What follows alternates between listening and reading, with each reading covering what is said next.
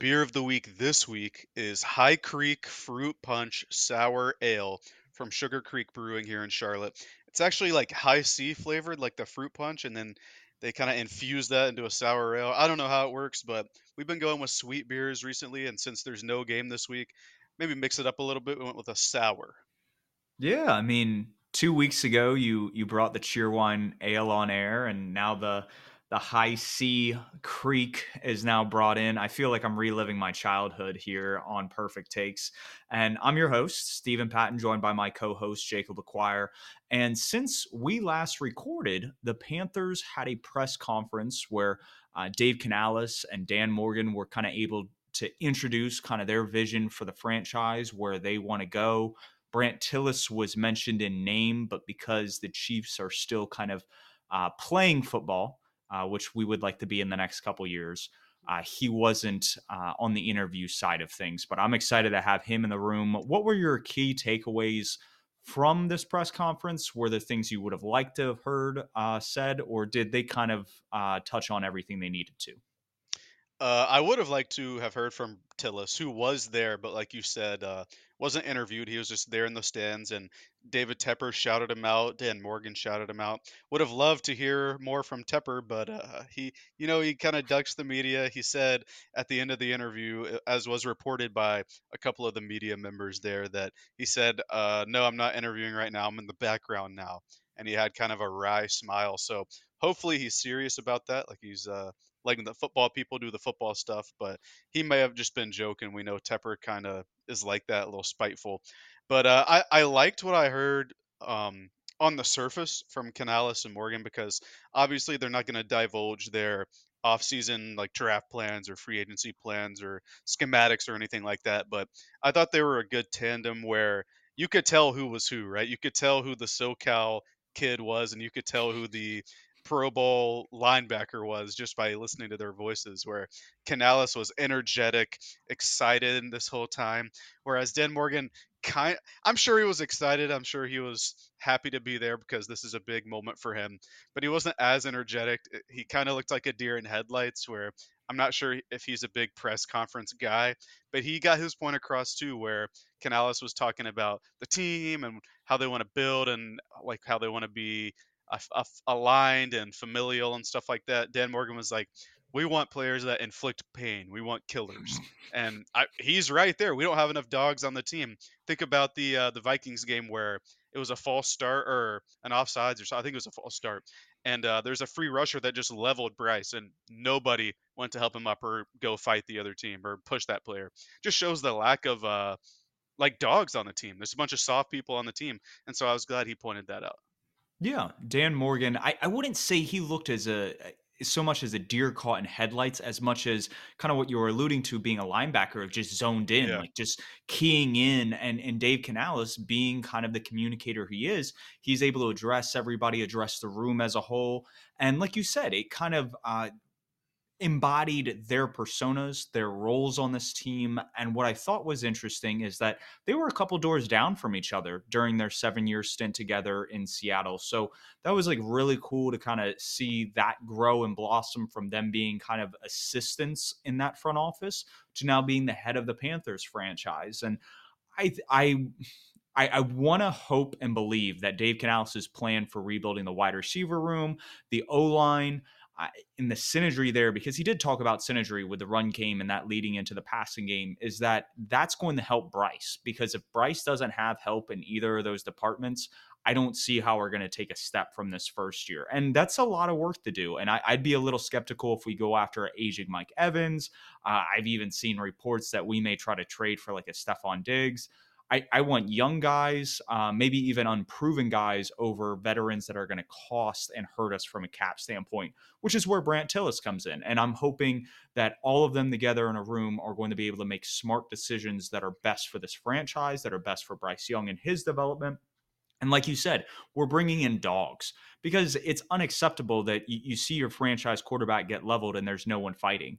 That was that was the cool part. Cam's rookie year, Steve Smith got leveled by Roman Harper, and all of them are in the end zone just going after Saints players. And at no point am I going to eh, sit here and and promote violence. But there is an element of if if somebody on your team gets whacked, that you're right there in the fray of it. Like that's that's not acceptable. And I'm hoping Canales, Morgan, Tilis, they embody that and it's just top bottom from here. Uh, well, you think even in 2018 too, and this was a guy that had just joined the team. Cam Newton uh, gets absolutely speared by Damontae Kazee. Just a Ooh, yep. there's nothing other to call it than a dirty hit. He was already down and everything. And Torrey Smith, a guy we signed that offseason, came up and just destroyed Kazee because he's protecting his guy. And I think that's what we need more of. And I don't want to like stress that they don't like Bryce or anything like that. This has just been the energy of the team the past like three, four, five seasons, and that needs to change. And I'm glad Morgan addressed that. You brought up uh, Brandt Tilis being the contract guy. Dan Morgan kind of joked about that. He said, "Yeah, I can't wait for uh, Brandt to get here and take the the coaches' contracts off my plate. I've been hating doing that." And I yeah, I can imagine because Dan Morgan, his uh, front office role is a comes from a scouting background, and so he's more of the uh, the player personnel kind of guy. And so I can't imagine that he uh, is having too much fun with all these coaches' contracts and stuff. But I like the uh, the marriage between he and Tilis kind of coordinating the front office together. I think that's going to be a good matchup.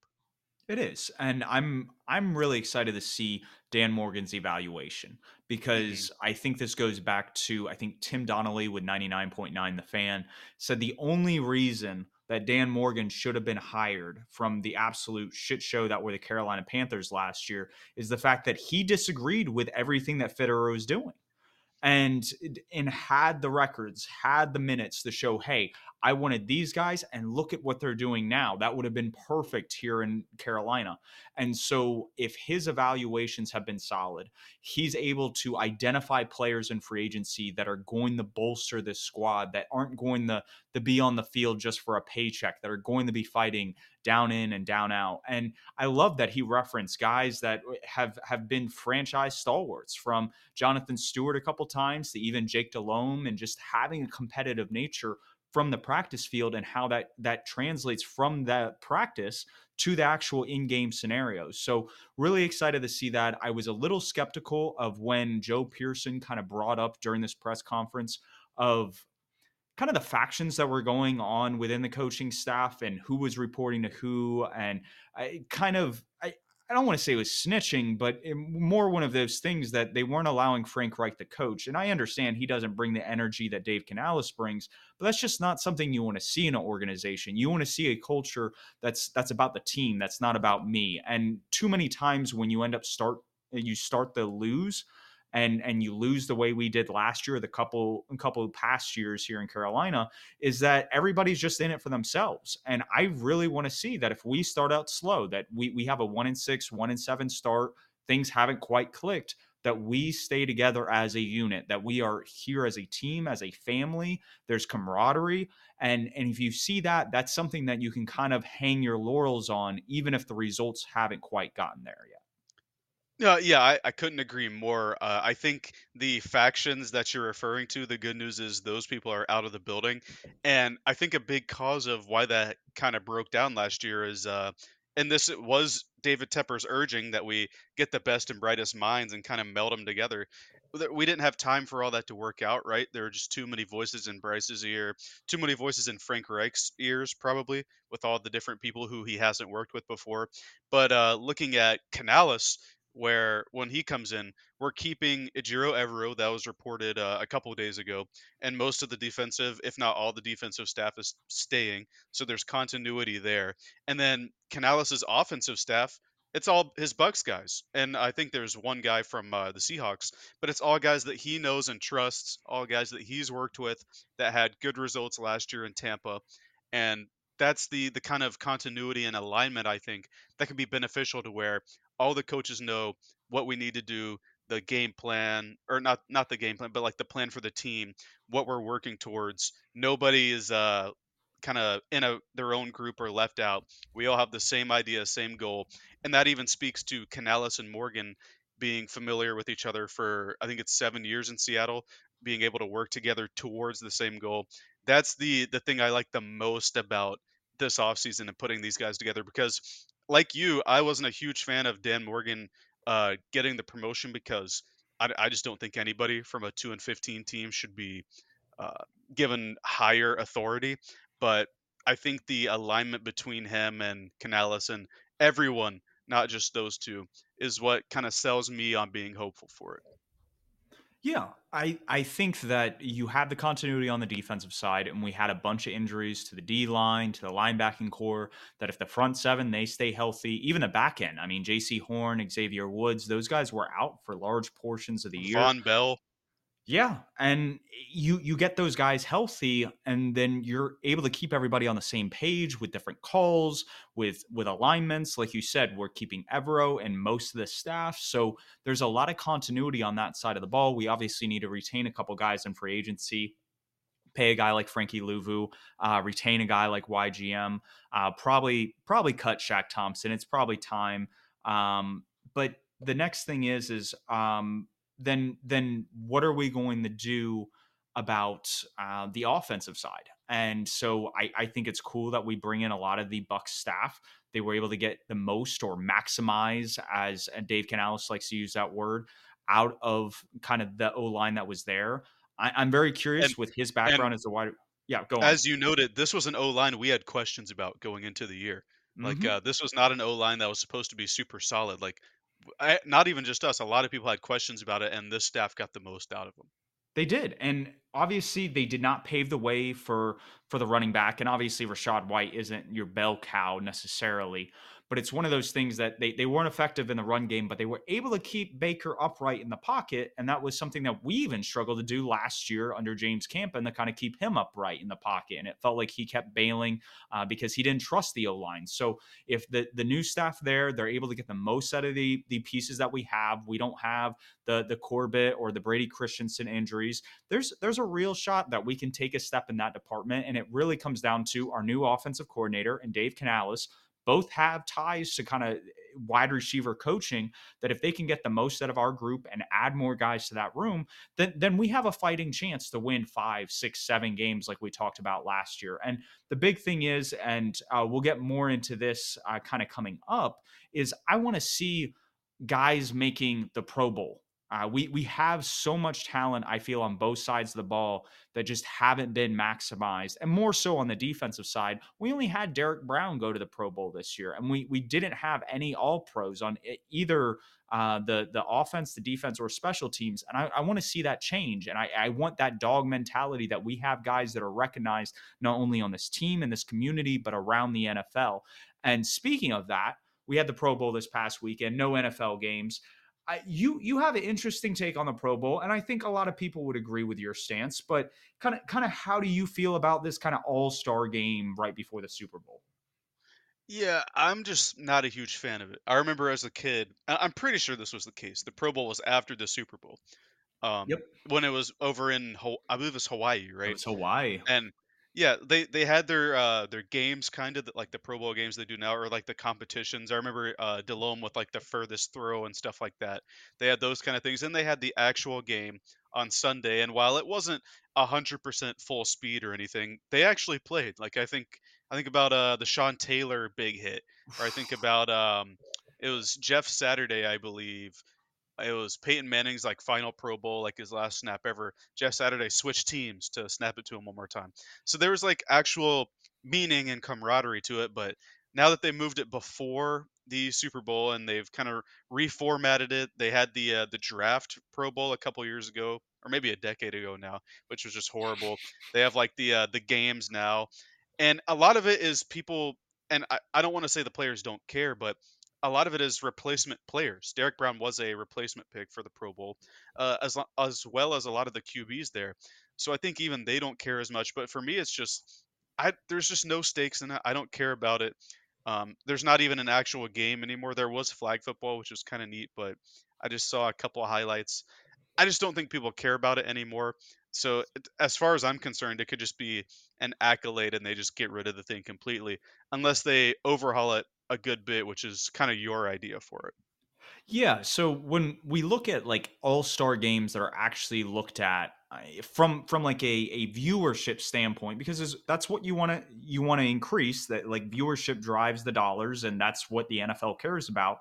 And I think you got to put it in the middle of the season we saw the NBA kind of build this like in season, like pretty much tournament, which was really cool to see this past year. They have their all star game kind of, I want to say a little over the halfway point. Uh, baseball is kind of the same way. And you brought up a good point that some of these sports don't elicit necessarily the injury uh, prone that a high contact sport like the NFL does. But my thing is, is you got to increase the kind of money that's gained from a event like this, and you got to create it to the point where the NFL wants to go to 18 games. That you you put it dead smack in the middle, and you almost put a week buffer in between that game. So teams have the ability to reset, breathe. Maybe you do away with individual bye weeks, and you constantly have uh, 16 games, uh, all 18 games of the year, which would be kind of cool to see. I don't know how that would all look, but I think if you increase the money from a player standpoint to where it's like four or six game checks equivalent to not only get to that game but win that game and then maybe there's an incentive and the way the super bowl set up it's usually like predetermined years in advance but you you give some some advantage to the NFC or AFC team uh, whether that's the jersey color they decide on, uh, whether it's uh, they're able to call the coin flip, whatever you want to deem it as an advantage to come from that game, I think now the players actually have something to play for.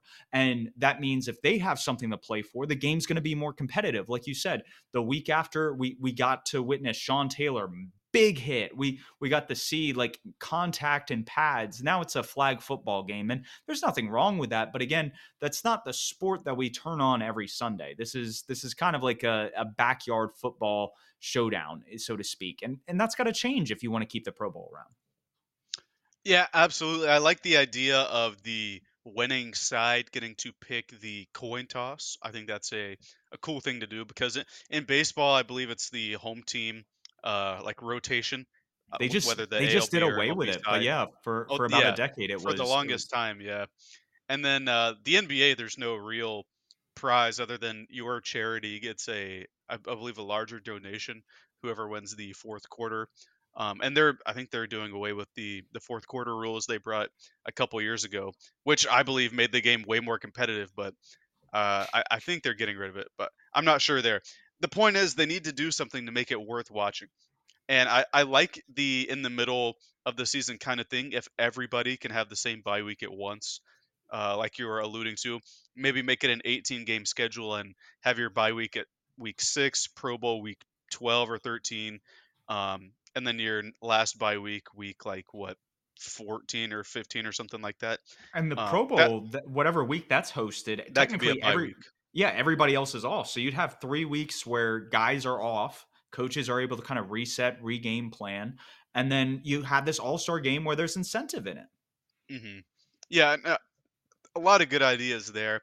The bottom line is they just have to do something about it because I don't know the viewership numbers up front, but I would wager that what it is now is probably like less than a quarter of what it used to be when it was an actual game. Yeah. So it, it needs to change um, or be removed regardless. But moving on to like more positive stuff, uh, there were two more head coach hirings. The last two, uh, like unless somebody else gets fired after the Super Bowl, which I doubt. Um, and I believe this one for Seattle was probably your favorite hiring in this entire cycle. Yeah, Mike Mike Macdonald is a stud. I I think this guy is going to get the most out of the pieces that are over there in Seattle. He's got guys along the line, a boy, uh, Boye Mafe, uh, um, Menisu. I, am I'm, I'm probably pronouncing his right. Uh, Uchenna Nwosu. Nwosu. Uh, I'm I was trying to put his name in Omenihu, uh, who mm-hmm. just tore his ACL together, and that did not work. But you have a couple of those guys on the defensive line. You have Riq Woolen. You have Devon Witherspoon on that back end. I think you even have Quandre Diggs. So some nice pieces all over that defense that I think he's going to be able to maximize.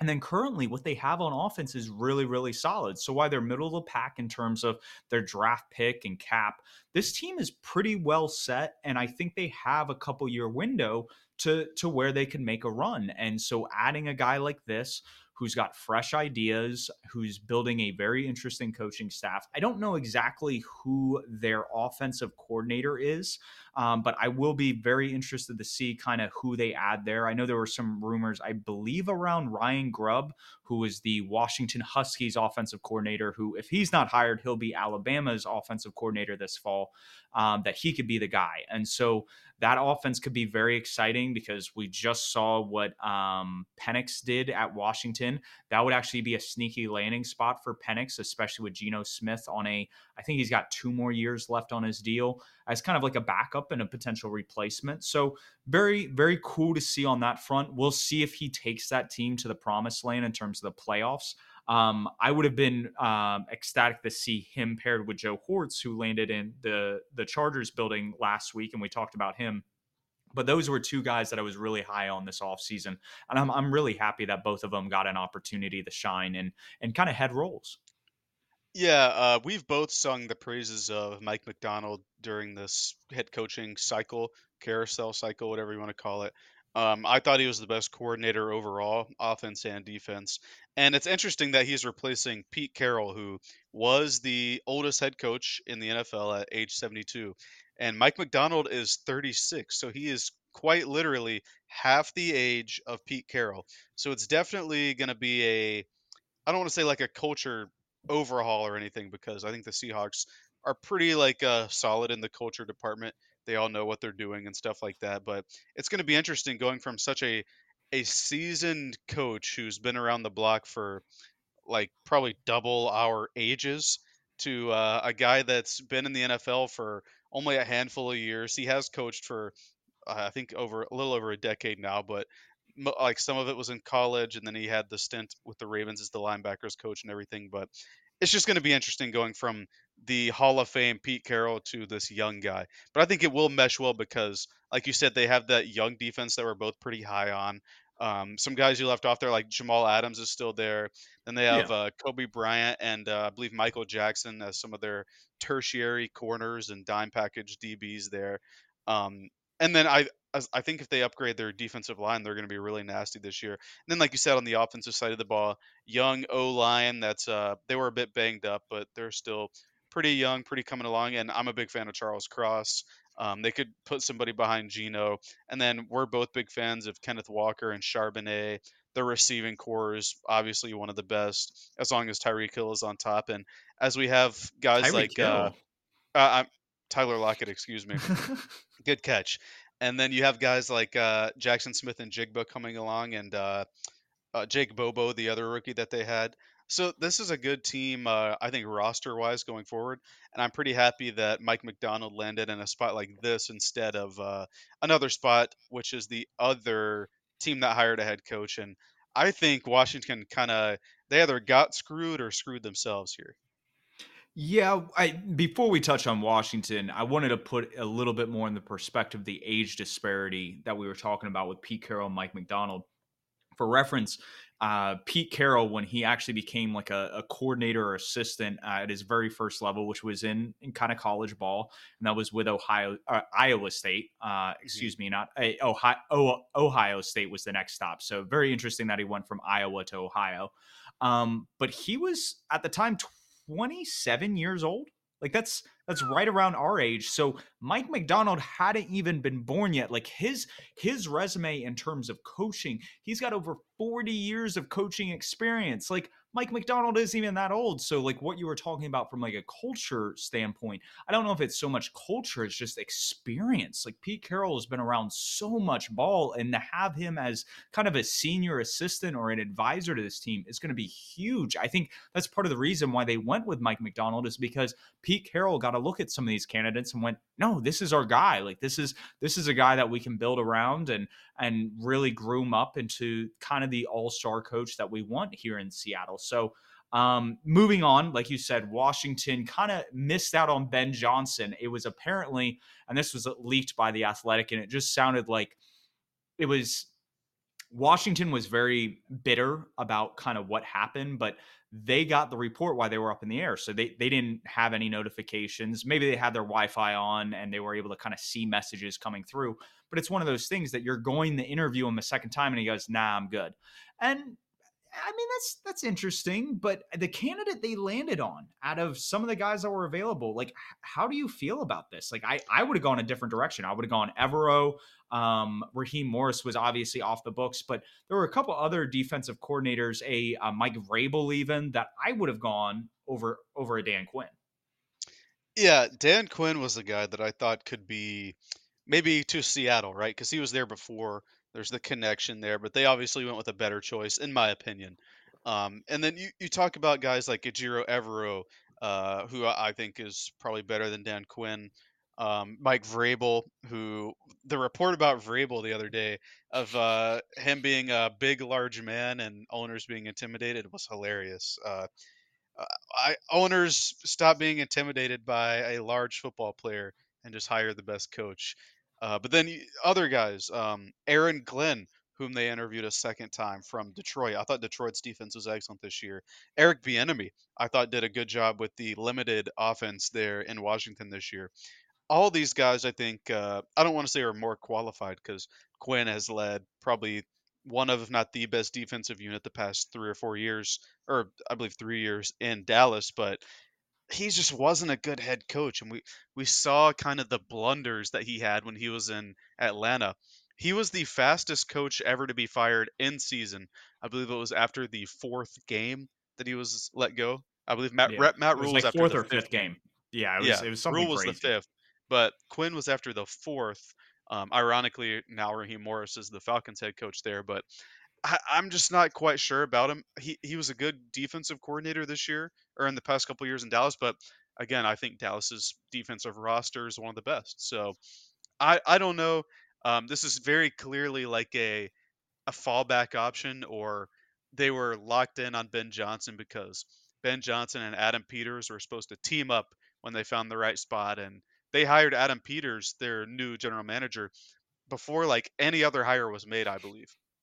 Like uh, Yeah, among head coaches and general managers, he was the first one hired. So the thought was, all right, this is the Ben Johnson spot. You know, they have the number two pick. It can be Ben Johnson, the former uh, North Carolina quarterback, and Drake Maye, the North Carolina quarterback. It's all coming together, and then it just doesn't. And so they just have to be disappointed. that's where I don't think, and there were reports that came kind of, I, I, one of these reports I would assume are from Ben Johnson's camp. The other is probably just somebody who kind of heard, hearsay between the two sides. But Ben Johnson kind of knocked the the Josh Harris led group ownership group by the Washington Commanders. Uh, he almost made it sound like these are basketball guys that think that that translates now to pro football. And my assumption with that is that they're more infatuated with a guy like Caleb Williams and Ben Johnson's higher on a Drake Maye. Uh, and I don't know exactly where Adam Peters stood in between those two points, but I think the Cliff Kingsbury hire by Dan Quinn as the OC all but solidifies that they really do lean towards Caleb Williams. So that being said, I think Ben Johnson was turned off by that and the philosophy and direction they wanted ahead. And then the other factor is is it sounded like he was asking for a lot of money. This was something I brought up a couple weeks ago that I felt like he was just spurning Charlotte, but I think he really wants to make it worth his while because he understands if you don't get it right the first time, you don't really get a second opportunity like what Dan Quinn's gotten, even a Ron Rivera, uh, other guys that have gotten opportunity. We've seen Mike Vrabel not get a second chance, even though both of us think he's a very respectable head coach, a guy that can lead a football team. And so when he looks at that and he wants to make sure the opportunity's right, I think he's honestly waiting for some of these ideal situations like an Andy Reid to retire or uh, one of these guys that have built a solid team that gets older to kind of just come in and take their place. If Mike McCarthy gets fired in Dallas, that'd be a great spot to go to. You have an ownership group that's willing to spend, that's put out a good roster and a good team year in year year to year in and year out. And so it's one of those things that he's not just going to go for chump chains and just jump on an opportunity because it's one of 32. He's in a great position. He's under 40. He's in no rush at this point. And so I, I don't know exactly what your thoughts on it, but those those were things that kind of clued me in that Washington's ownership was going in a different direction than he was. Well, I, I kind of disagree there because in terms of ideal spots, uh, Washington obviously hasn't been the best culture or anything the past couple years, but Snyder's gone and everything, and like we've talked about the past month, they have the best combination of like draft capital and cap space this year. So hmm he really could have built his own offense there. All right, if not Washington, then maybe Seattle, you know. Uh, that was a, a spot that you just alluded to where a legendary coach just retired, but he withdrew. I believe they had hired Mike Macdonald, but eh, the fact that he withdrew from Washington indicates that he wasn't willing to go anywhere. But then you also bring up a, a team like Dallas, where we thought that they might uh, be inclined to move on from Mike McCarthy or uh, at least put the hot seat on him. Why wouldn't Jerry Jones just hire like a Mike Vrabel, who's proven, you know, or uh, if Belichick wants to coach again, Belichick? Well, I I mean, find it hard to believe that. Yeah, well, McCarthy's it. won like 12, 12 Yeah, wins, three straight seasons. Like that's that's right. not easy to do. Well, that's my point is I, I find it hard to believe that if he feels the ceiling is capped out with a team that wins 12 games every year, does he think this first time head coach who's a hotshot play caller, but has spurned teams now two cycles in a row, is the guy to do it as opposed to Vrabel, proven winner. If he wants Belichick, proven winner, guys like that. I don't know. So like I I don't want to say this is the Byron Leftwich thing where he uh he missed his one chance because obviously I think uh, the league and fans regard Ben Johnson as this uh, like all worldly play caller, so he's going to get his chance again. But I don't know, like there, you're right. There are only 32 teams, but there's never going to be the perfect ideal spot. And I thought that Washington, with all the stuff that they had to offer, would have been that spot. Even if they go 0 17 this year, that's a winning season because they don't have Snyder there anymore. So like the Yeah. expectations were low, the resources were high I don't know. So it's like I, I don't I don't know. But, but again, I think it's it's clash with ownership. Ben Johnson has a vision. This is a guy that that sees kind of what he wants. What he's built in Detroit has been phenomenal, and that's where I was saying he's okay waiting a year for the Dallas opening. Is that Mike McCarthy? This is his last stand. So if Mike McCarthy gets fired, he has the ability to go in and work wonders. And what we just saw with Mike McCarthy in the playoffs he kind of choked that game away in terms of a play calling standpoint. I don't think it was just Dak. I think there were better ways to draw up a game plan. And we saw what Ben Johnson did in the playoffs this year. I mean, the Lions almost pretty much got to the Super Bowl. And obviously they had a strong, stout O line, but that's something that Dallas has been known for for well over a decade. So I think it's one of those things that he wants to make sure he's philosophically in line with the general manager. And this is a guy that comes from more like a Parcells background. Adam Peters kind of comes from working with a guy like Shanahan. And those are two different cut cloths right there. We've seen Mike Shanahan in Washington. Granted, we've seen guys like Marty Schottenheimer who who do have more ties to the Mike McCarthy or you're winning one-on-one matchups and not so much spatial design. But this is where I think it just came down to ideological differences. And obviously we disagree, but it's one of those things that yes, spurning now teams two uh, off seasons in a row is definitely not good to have on your resume. To blow off bottom teams, though, I don't think if that's necessarily going to send teams away like a Dallas. Because if Ben Johnson blew off the Commanders, you think the Eagles, if they fire Nick Sirianni next year, or the Cowboys, if they let Mike McCarthy go and don't re-sign him, they, they're going to be turned off by that? Absolutely not. I think they're going to want a guy like that in the building, and that's going to piss the Commanders off that much more. Uh, you talked about meshing with the GM. Uh, notoriously uh, easy to work with GM Jerry Jones. Uh, I don't know if he'll be meshing well with he's Ben he's Johnson. he's stepped back over the past decade though like in, in terms of how they draft and how well they draft they've obviously handed out bad contracts we've seen that with uh, ezekiel elliott and a few other guys but in terms of drafting this team knows how to bring talent into the building Fair enough there. Um, yeah, I don't know. Ben Johnson. Maybe I'm just salty because he said no to us two years ago, but I'm I'm happy where we're at right now, and uh, I I don't know if next season he better pick one or else uh, he's not going to be at the top of people's lists anymore. But um, on now to oh Well, no, no. Before we move on, I have a quick question for you. Because the Commanders just hired Cliff Kingsbury, there's been some rumors and secul uh, not speculation, speculation. speculations. Exactly. Yeah, I'm I'm just mincing my words today. Um, do you think that they're going to trade up to number one, kind of flip spots with the Bears, and and get Caleb Williams to have that assurance? And then do you see the Bears potentially taking a quarterback with Drake Maye, or at that point do you think that they would feel justified in taking a Marvin Harrison? Well, I, I don't think any team that takes uh, Marvin Harrison Jr. is in the wrong. But um, with the the Cliff Kingsbury hire, and we got to remember he was set to be the Raiders offensive coordinator, and then backed out, and then yep. Maybe a day later was named Washington's offensive coordinator. So there was something there. I think Washington wanted him there. I, and I think a big reason reason for it is the whole Caleb Williams connection. To me, I think Williams and Maye are so close to equal prospects that trading up one spot, and it's it's not just one spot. It's going to cost them probably next year's first, their second round pick, uh, maybe like a, a, contract or something. It's going to cost them a good bit, right? Yep. Um, to me, I don't think it's really worth that because again, I, I hold both of these QBs in such a high regard, and I think of them cl- as close to equal as they can be. But I do think that Cliff Kingsbury hire kind of hints at it because they could have gone in a number of different directions, and Kingsbury, in my opinion, was not a great play caller in the NFL. Uh, you can't run exclusively air raid stuff in the NFL. Yep. I feel like he kind of buried Kyler Murray's potential with having just five wides forever. Um, hopefully, Kyler's able to kind of bounce back from that this year. What now that he's healthy and has a new play caller from the Kingsbury era and everything, but um, I do think it hints hints towards it.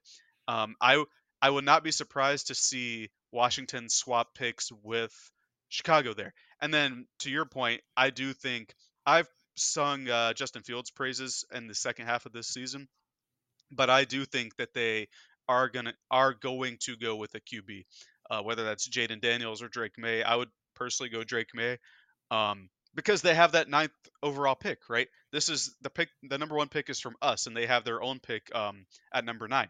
So they're gonna get a startable, very good player because it's a very good uh, top heavy draft.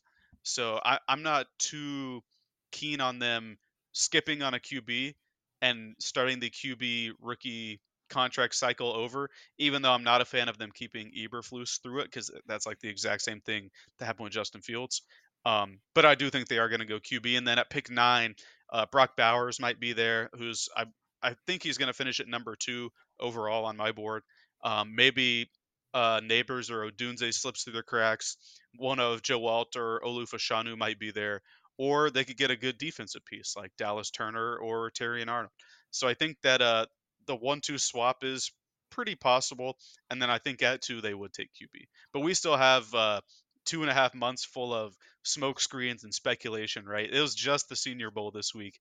We still have uh, the combine, pro days, all of that to get through with all the smoke going around. And speaking of quarterbacks, next week, and we'll highlight this more on next week's episode, and we'll, we'll, we'll touch on this at the very end. We will be going over the quarterback prospects. Uh, Jacob's been breaking down film probably for the last that feels like month and a half in terms of just prospects that are out there. We'll start on the offensive side, transition to the defensive side. And speaking of guys that we think highly on, we want to kind of get into our preseason uh, predictions for NFL awards, and then kind of where we think the awards are going to go uh, this Thursday, I believe. It's actually not yes. like it's typically like a Saturday or like Friday before. Thursday is a little weird. Maybe this is something that's been more recent, but I was kind of caught off guard that it was Thursday. Uh, I believe it's Thursday. I'm going to check real quick. Um, but I, I do think it is on February 8th which is on Thursday. Yes, yes, it is third. Yes. So yeah, kind of weird, like you said. I remember um, the year that Cam won MVP. It was the night before the Super Bowl, and so he wasn't at the the ceremony because he had to get some sleep for the Super Bowl. So it is kind of weird there, but um, yeah, like you said, uh, we have like what eight, yeah, eight awards here that are kind of the normal awards, and let's start with the rookies of the year. To start the the preseason, I picked Bijan Robinson. I thought uh, he would have a great year, and he did have a good year. And then you had Jackson Smith-Njigba, uh, kind of banged up throughout the first half of the year there. And then defensive rookie, I had Will Anderson, and you had Jalen Carter. Um, I think we can feel good about one of those. Like I think Will Anderson has a good shot at being the offensive guy, or the defensive guy rather. But the offensive guy obviously is going to be C.J. Stroud. He had a great rookie season for a QB, led his team to the playoffs and everything. but I will uh, object that it should be Puka Nacua. I I think it should be Puka. The year he had this past year was absolutely phenomenal, especially for a fifth round guy. This came guy came mm-hmm. out of nowhere. CJ Stroud was the second overall pick. Now, what the the Texans did in making the playoffs and and making the run they they did was extremely paramount to the guys that they selected at two and three in last year's draft in Stroud and Will Anderson. Now, what I will say, Arthur Smith, uh, if he wasn't the terrorist that he was, I think Bijan Robinson would be right in the thick of it. I think he would have had around 1,500 yards. He would have had a lot more touchdowns. It was just he was splitting carries with Tyler Allgeier and Cordarrelle Patterson, and then they were still trying to drop back the pass with Desmond Ridder or Taylor Heinicke, which just didn't make sense, even though they were one of the teams that passed probably the, the least amount in the NFL. Um, I like uh, on the other side with with my prediction. I'm trying to remember if we uh, got into these predictions before or after Jackson Smith-Njigba kind of broke his hand. Um, I expected him to kind of be utilized more, but with Charles Cross and Abraham Lucas kind of going down in injury, they brought in Jake Boba, They brought in heavier tight end sets to kind of offset those injuries. And that kind of closed the door on just JSN being on the field and having an opportunity to produce because down the stretch, he was getting touchdowns, he was getting looks, he was he was becoming the player I thought he would have been all year. So I think I think we missed, but we still had the right idea. I think these are both still great players. Obviously, like you said, Stroud and Puka are, I think, the one two, and Stroud's just going to win it because he's the quarterback. The team made the playoffs, et cetera, et cetera. Uh, the Rams also made the playoffs, but I agree with you there. Um, on the defensive side of the ball, Will Anderson and Jalen Carter. I think those were the two obvious guys preseason. Obviously, Will Anderson being the third overall pick. He was the number one player on my board overall, uh, and on a lot of people's boards too. One of the better edge rusher prospects to come out in the last half decade or so. Then we had Jalen Carter, who I believe was number two on my board. He was number one on a lot of people's boards. He kind of had some pre-draft stuff where he his uh, reputation slid a little bit, but he he started the season very well and then just kind of fell off a cliff. Whereas Will Anderson kind of steadily improved throughout the season to where I think it's going to be his award to lose there. Yeah. Um, and that that's that's what stinks. Jalen Carter was putting up some insane numbers for the first half of the season, rivaling like a guy like Aaron Donald in his first couple years in the NFL. And obviously like eh, to the point where he was one of the better interior defensive linemen. And like you said, he kind of fell off a cliff to where guys like Kobie Turner um, over in LA, uh, even um, why am I blanking on his name? Joey Porter Jr. in Pittsburgh, mm-hmm. uh, where some of those guys I think even deserved it above him by the end of the year. And Will Anderson, absolute stud. Uh, there's no doubt about that. I, I had no doubt that he was going to be a star in this league. I just thought Jalen Carter on that Eagles defensive line was going to have a lot more opportunities to just wreak havoc. And like we talked about, he he kind of faded down the stretch. Now, offensive player of the year. Well, uh, um, quick quick note beforehand. Yes if Christian Gonzalez doesn't go down, he's top three for uh, defensive rookie of the year. Oh, 100%. And I, I had him leading the NFL in interceptions. I think that would have been true. Uh, him and um, who was their edge rusher? Um, guy that used to play for the Ravens. Um, Matt, Matthew Judon. Matt Judon, yes. I, I those two guys going down, I think really impacted the Pats season. Obviously, they had a whole bunch of issues on the offensive side, uh, which is a large reason why Bill Belichick is no longer with them. But those two guys were difference makers, and if they weren't injured, I think they definitely would have put the Patriots defense at least close to the 500. Um, but yes, going into offensive player of the year, defensive player of the year uh, candidates. You were you were high on Jalen Hurts, which is a good pick. I mean, with the tush push, uh, he ended up uh, both him and Josh Allen broke Cam's uh, previous record of 14 rushing touchdowns. Both of them ended the year with 15. Uh, and then I, I had Ja'Marr Chase. I thought Joe Burrow uh, would have fed him the ball all year, and unfortunately, Joe Burrow went down with injury. Um, I think Ja'Marr Chase was kind of in and out with a couple nagging stuff. Oh, actually, no, it was Tee Higgins who was out. So it was just I, the Bengals offense wasn't clicking on all cylinders. Uh, Hurts obviously was banged up all year and had some of his wide receivers go down the stretch. Um, we were we were off on this, um, but do you think the guys that are kind of the front runners for this are a surprise, or these guys would have been kind of pretty high up on our list if we were to do a top three, top five? Uh, as the, as in the guys we have now. Yes, as as the front yeah, oh, runners oh, now. Yeah. Yeah. No. Uh, I no surprise there. Um, in fact, my guy, my, the pick that I have, Christian McCaffrey for Offensive Player of the Year, he's in the MVP running as well. I believe he's uh, top five there. So no surprise there. You have Tyreek Hill, who for the longest time was on pace for 2,000 yards. Uh, he almost triple crowned this year. So both of those guys had phenomenal seasons. Uh, McCaffrey also had uh, extending from last season I believe his his streak got up to 18, 17 or 18 straight games with a touchdown scored, which Yeah. uh, is now the the all-time streak. Um, so both of them had phenomenal years there. So I have no qualms with either of those guys winning Offensive Player of the Year, and then Defensive Player of the Year preseason. I had Micah Parsons. Uh, you had Myles Garrett, and Both now. top three in the voting. So props to both Mhm. of us on that one. We we hit the head on the nail there. But I, you hit it more a bit more square because both of us now have Myles Garrett as the pick to win Defensive Player of the Year. Yeah, he's just been dominant. Um, especially at the start of the year, he was going crazy. Tapered a little bit in the middle, but came on strong again at the end.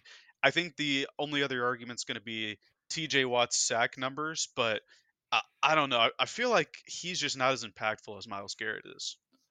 I think the the the people that vote on this now, and I'm very appreciative that uh, analytics has kind of swayed the narrative on a lot of different points about how we talk about players. But it's it's more about pressures, and when you look at like the pressure numbers between Garrett and T.J. Watt, Myles Garrett had 63 pressures, T.J. Watt had 54, and Myles Garrett played one less game. Obviously, T.J. Watt goes down in that that last game of the season, but it's one of those things that he he played over 100 more snaps than Myles Garrett. And yes, you can talk about the sack numbers. TJ Watt had 19, Myles Garrett had 14. But at one point in the season, Garrett was pacing, like you said, came on strong at the start of the year. He was pacing the break kind of the record, and it was just he got slowed down. Uh, obviously, like we talked about, he kind of hit a lull there. But overall, I think Miles Garrett was just the most dominant force on the defensive side. And it's the reason why he's the odds on favorite to win the award this year. And sliding into kind of the coach of the year award, this is probably one that we have the most disagreement on. I'm probably going to catch the most flack on. But the odds on favorite to win it is Kevin Stefanski. He won it a few years back with the Browns. He's the front runner to win it again. Why do you think Kevin Stefanski deserves this award? And real quick, I want to look at our preseason predictions because we smoked this one. I had Doug Pederson, um, who fired some coordinators because of their disappointing end to the season, and you had Pete Carroll, who just uh, retired. So obviously, stud, we both stud, missed the mark Hall there. of Famer Uh, but coach, yeah, but yeah. stud, and not a bad year whatsoever. But yeah, I have Stefanski, and the the coach of the year thing is about the best head coach. It's not about the best play caller, whether it's offense or defense. You know, it's about keeping the team together and winning football games. And throughout the season, in terms of quarterback turnover and turmoil, I think the Browns faced the most uh, like difficult quarterbacking in terms of people getting hurt, who they had to bring in, stuff like that. They start with Deshaun Watson, who wasn't good like pretty much at all except for one game this year. Uh, and then he it was his shoulder, right, that he injured. Um, Yes, yeah, I uh, believe so. non. Yeah. I, I think it was his non-throwing shoulder, but um, injured it out for the year. They have PJ Walker who bounced around before landing on the Browns this offseason. Uh, we know PJ Walker. He had the crazy hail mary play to DJ Moore last year, but he didn't have any plays like that this year. He was frankly not very good. Um, they had Dorian Thompson Robinson, the rookie DTR, who was my QB five, but uh, I think he went in the fifth round, fifth or sixth round. Uh, not a strong rookie campaign for him. And then they have Joe Flacco as well. And Flacco, who played a bit for the Jets last season, um, was on the couch, was a free agent.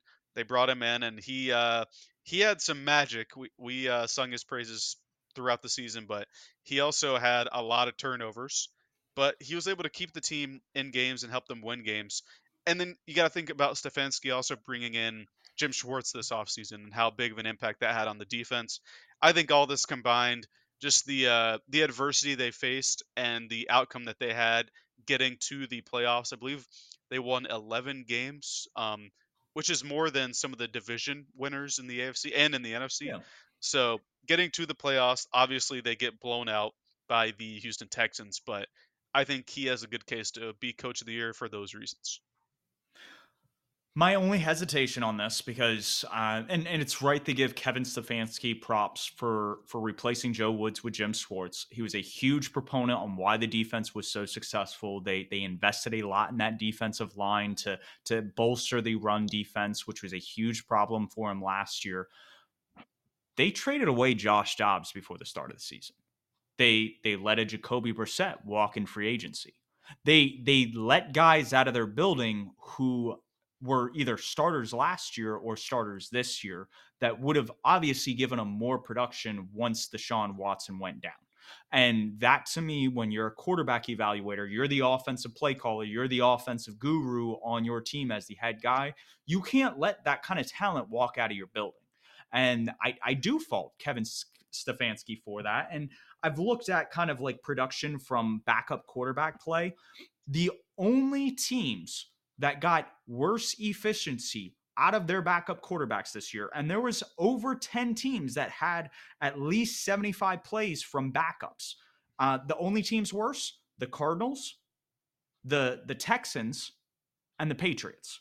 So so teams like the bears the chargers uh, the giants uh, the 49ers, the Titans, the Raiders with Aidan O'Connell. Um, even when um, Carson Wentz came in for the Rams, he looked better than some of the options. And again, Carson Wentz was a guy that could have been in the Browns room. And it's, so it's one of those things that I do fault Kevin Stefanski for that quarterback issue because he could have had that resolved in the offseason, especially with how abysmal Deshaun Watson looked last year when he came in for Jacoby Brissett. So that's my biggest knock on him. The guys that I would like to see um, actually, the, eh, he's he's a top three in the odds, but a guy that I think should be favored in terms of bringing in the Coach of the Year award is Shane Steichen. He had Gardner Minshew in, a backup quarterback for most of the year. He took a team that had a top five pick. He completely turned them around to the point that they were a game away from being in the playoffs. I believe they went nine and eight, and their projected win total was, I think, the over under was around that six and a half win threshold. The the Browns coming into the year were nine and a half the the roster for the Browns was so much better than the Colts. Now you can argue strength of schedule, you can argue the Browns played in the AFC North, which was the best division in football this past year. But it's one of those things that I think it should go to a Shane Steichen. And then we want to talk about injuries. A guy that's underrated that got so much out of his offense and this team, Mike McDaniel. Like he does not get lauded enough for what he's done in Miami. And a lot of people go, well, he's got Tyreek Hill, he's got Jalen Waddle, he's got these speedsters on the outside. He's doing it with Tua. And and Tua's a game manager. He's he's he's putting him in a good spot. He's got that run game looking phenomenal with Mostert and Achane, And it's it's just so fun to see, especially with considering the Dolphins' offensive line, which was one of the worst last year. He's been able to mask the deficiencies there. And then, despite all the injuries on defense and despite their poor efficiency on that side of the ball, and then parting ways with Vic Fangio, which shows that there was a misalignment there, he was able to get them to the playoffs and and that's cool to see and that's that's where i i think he deserves a lot more respect in that category. Obviously he's not going to win it this year but that's that's my leaning. Uh, obviously like you said the award isn't based so much on who's the best play caller. It is coach of the year and who's able to kind of keep the the locker room together and the browns did that. So if kevin stefanski wins it props to him. I just don't feel like he's the guy uh, one counter I would have to that argument is you brought up Steichen and McDaniel. If why wouldn't you bring up a guy like DeMeco Ryans instead of instead of Shane Steichen? Top I five think he's up picks again. Yeah, Um, I, I think we both thought the Texans would be worse than the Colts, and they won a playoff game. They did. I, I think they had a, a, better season than the Colts did. Granted, C.J. Stroud stayed healthy for the most part, and Anthony Richardson did go down. And they had Tank But uh, Dell and Nico Collins. They they had guys, and a lot of people but want to talk about Bobby Slowik, but I, I think I think DeMeco Ryan should be up there. I think that's a good point. All right, that's fair. That's fair. And as far as Mike McDaniel goes, uh, if they didn't choke away the division towards the end of the year, I would say, you know what, give it to them. But uh, they were what, 11 and 2 going into, or maybe 10 and 2 I going into yeah, their think they were last like uh, few games. two. Yeah, it, Um, and they choked the division away. So e- even though it was a harder schedule, they had a, if they had just won like one more game towards the end there, they would be hosting playoff games instead it of it playing the felt like they were Chiefs in 10 degree weather, uh, negative 10 degree weather. Edge rushers every other week, though. I mean, you, you went from ba- Bradley Chubb going down to Jaelan Phillips. I think it was Jaelan Phillips Mhm. first, then Bradley Chubb, then Andrew Van Ginkel, who was a, a diamond in the rough coming into this year. So, the, and Jalen Ramsey, he was out for most of the year, finally came back at the end. And, and that's what I'm saying is like there was just so much. Like we talk about the Browns going through four quarterbacks, it felt like the Dolphins defense had a revolving door in terms of guys coming in, guys coming out. So, that's if you, if you want to make the injury argument, and that's the reason Stefanski wins, I think the Dolphins have a bigger argument in that department. But tomatoes, tomatoes. Let's get into a uh, the last three awards that we do agree on. Obviously, our preseason awards didn't necessarily line up with these. Exec of the year. Uh, you thought it should go to Joe Douglas. I I thought it should go to Eric DeCosta. We're both in line that it should be Eric DeCosta now. Where do you uh, think Joe Douglas falls if you were to do a top five, top 10? Did he do a good job putting the roster together and just kind of got spurned by the Rodgers injury? Or were there other factors in play? Listen, if if there's a healthy Rodgers, I think this team pretty yeah, I'll say pretty easily wins the division with the down year that the Bills had throughout a lot of the year and the up and downs of the Dolphins. This roster is very good to me. Um, they're just hamstrung by Zach Wilson and I can't even remember the other guy. Uh, Trevor Siemian and somebody else. It was like it was like the worst college QB ever for PFF. Also played games for them this year. Um, so they just got hamstrung by that. I do think their roster is a good. Uh, it's pretty good, and I still like the trade that they made for Rodgers. Obviously, now the pick isn't going to convey, so they're going to keep their first round pick this year. I'm not going to applaud Douglas for that because that's a, a Rodgers injury thing, but I like the trade that they made for him, and I still do like the team around uh, Aaron Rodgers. Just think this year they have, I believe they have pick number ten. If Joe Alt or Olu Fashanu falls to him, that's like the one missing piece, in my opinion, on offense is that offensive uh, tackle position. So if they can get that solidified and Rodgers comes back healthy, ready to play, uh, he has another dark room experience, I guess, and comes back invigorated and ready to go. I'm all for it. I think they're good there. It's just so unfortunate that uh, what was it like four minutes into the season for them, uh, Aaron Rodgers yeah. ends up going down.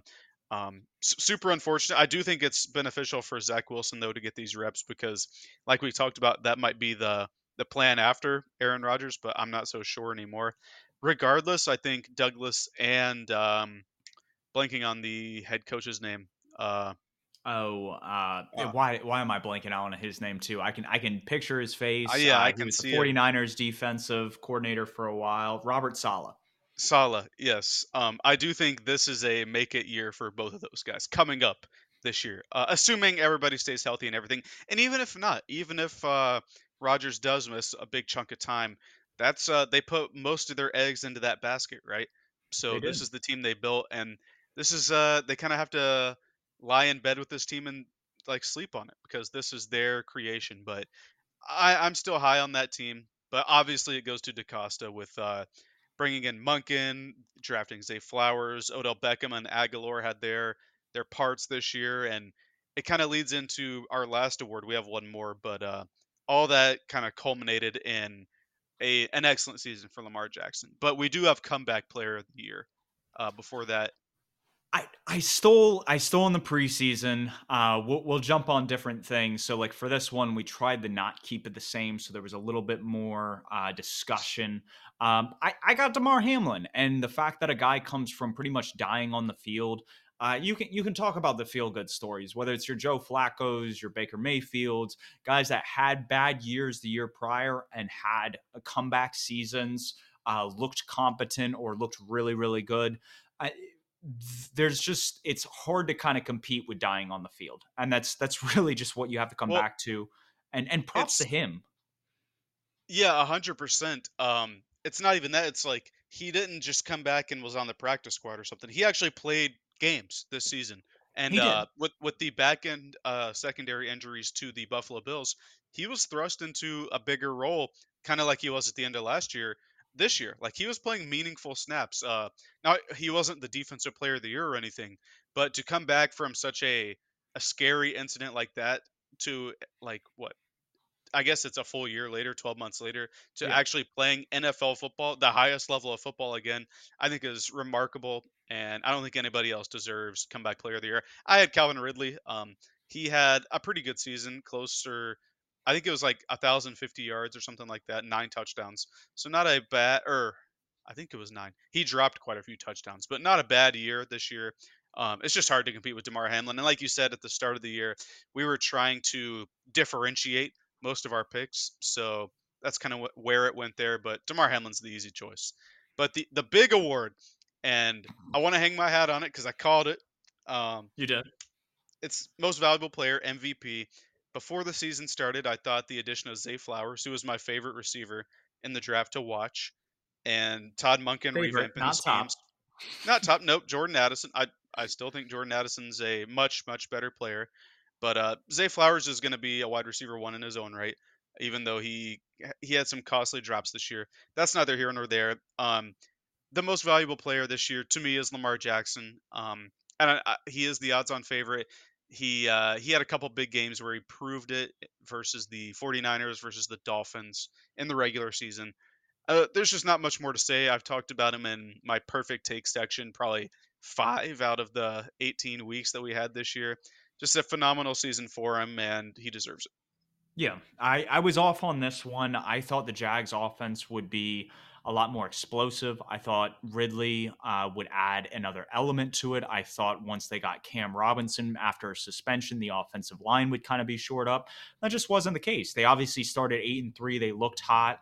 I think if Lawrence had had a tear in the last month or so and they had gone 13 and 4 14 and 3 uh, he would be right there in the discussion of it because he, he was kind of hovering around top 10 kind of production for most of the year so it wasn't so much that he he was completely out of it. It's more that exactly like you said, Lamar Jackson is is a really special player.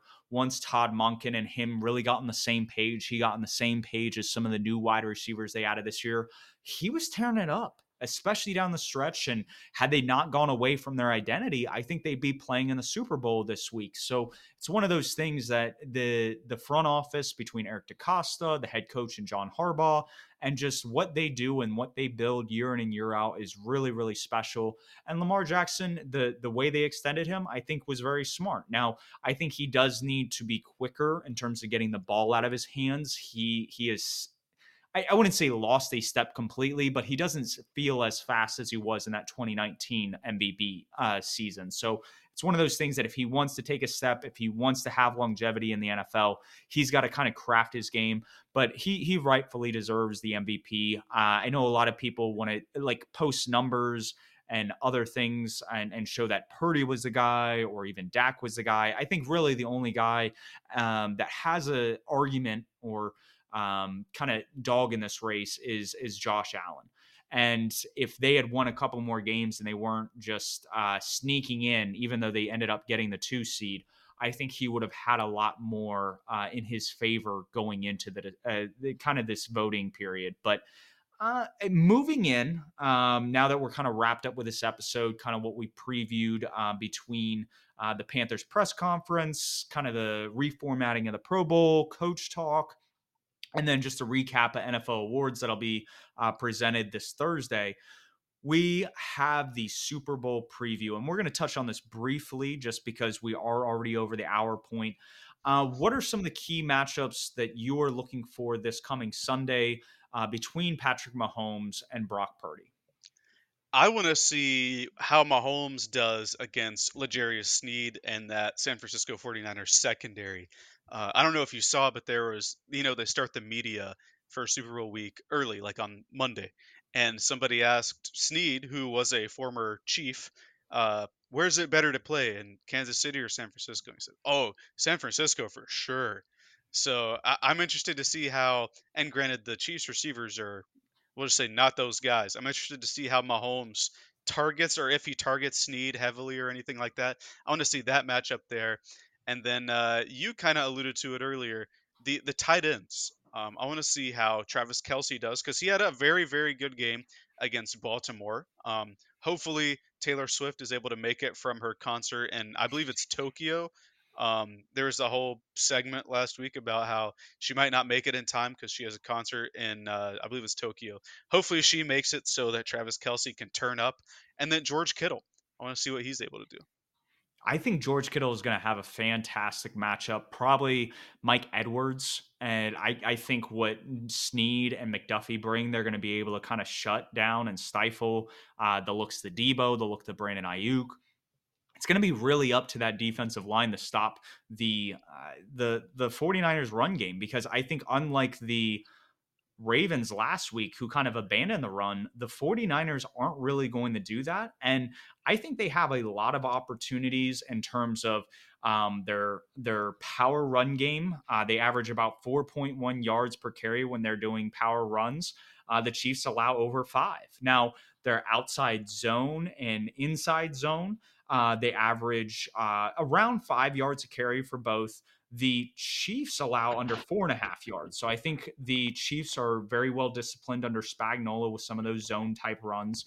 And so I think if the Chiefs are really going to get exposed in this, it's exactly the game plan that we should have seen from the Ravens last week. And it's a lot of power run game. And the the 49ers love living in 21 personnel. I think we're going to see Kyle Juszczyk out on the field several times. We saw some beautiful throws from Purdy last week, the Kyle Juszczyk expect him to be involved not only in the run game but the pass game and that could be a matchup they'll exploit against this chiefs defense kind of going into sunday um, anything else you kind of want to touch on between matchups before we get in the Purrfect Takes yeah, um, I 100% meant Charvarius Ward, not L'Jarius Sneed there. So that's my bad. Um, oh, you he, mean with the 49ers? Yes. His, yes. Uh, yeah, he, he was X, Chiefs X to 49ers. Yeah. Yes. That's the whole thing. Uh, I don't know why I mixed up the name. I guess Sneed and Ward have they both end in the letter D or something. I don't know. but uh, no, I, am looking forward to it. Uh, like I said a couple weeks ago, this was probably the least ideal outcome because we saw this Super Bowl pretty recently.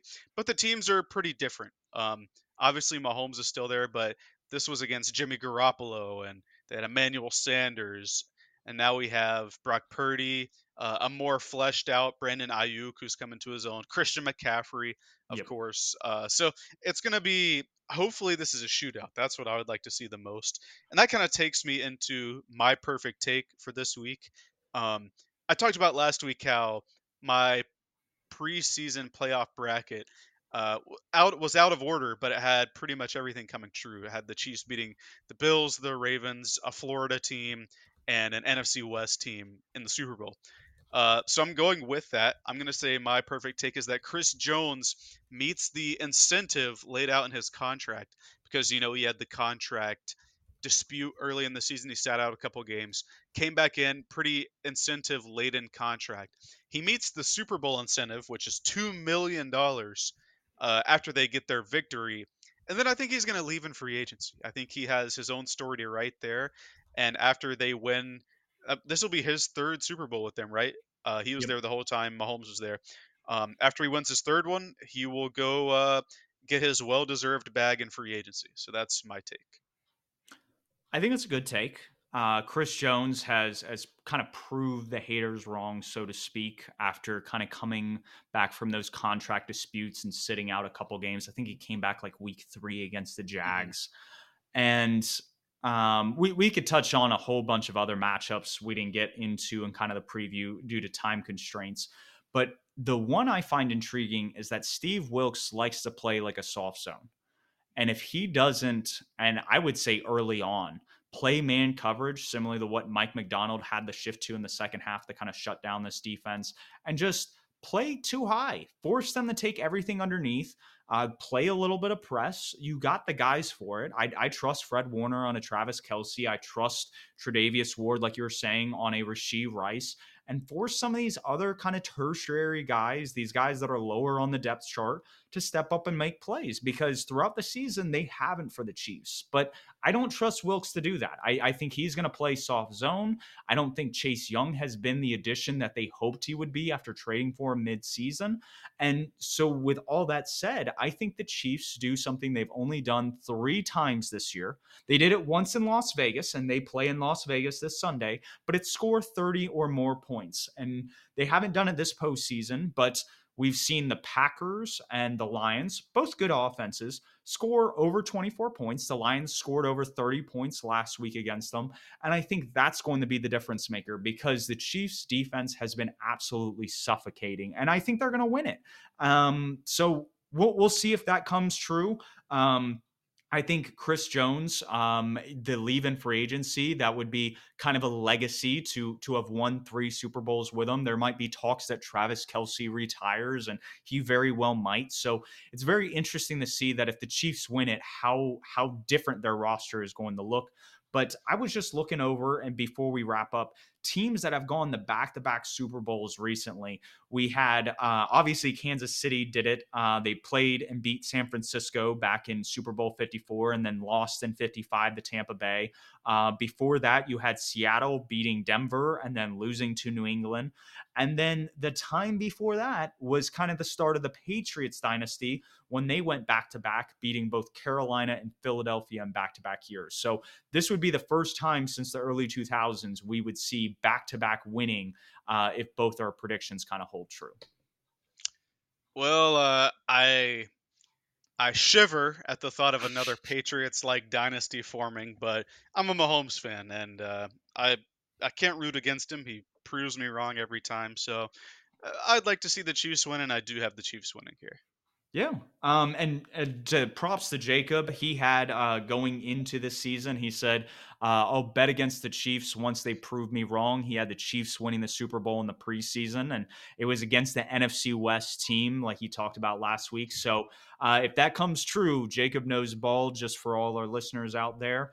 Um, and with that, we're wrapped up. Like I talked about early in the episode, we'll obviously uh, review the Super Bowl, kind of go over that, uh, but we'll start getting into draft season. We have the combine right around the corner. We'll go over quarterback prospects next week. If you guys have any questions about any uh, late round quarterbacks, shoot them to us at perfect underscore takes.